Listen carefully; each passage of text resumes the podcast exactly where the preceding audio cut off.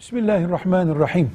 Tevbe suresinin 34 ve 35. ayetlerinde altın biriktirip, gümüş biriktirip, biriktirip zekatını vermeyenler hakkında tehdit vardır.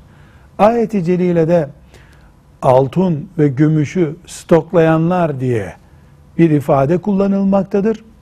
Buradan altın ve gümüşün sanki saklanmasının sakıncalı olduğu gibi bir anlam çıkıyorsa da zekatı verilmeden, Allah'ın hakkı verilmeden stoklama şeklinde bir ayettir bu. Herhangi bir ayeti Peygamber aleyhisselam efendimizin destekleyici açıklamaları olmadan anlamanın bu şekilde yanlış anlamalara sebep olacağının da bir örneğidir bu.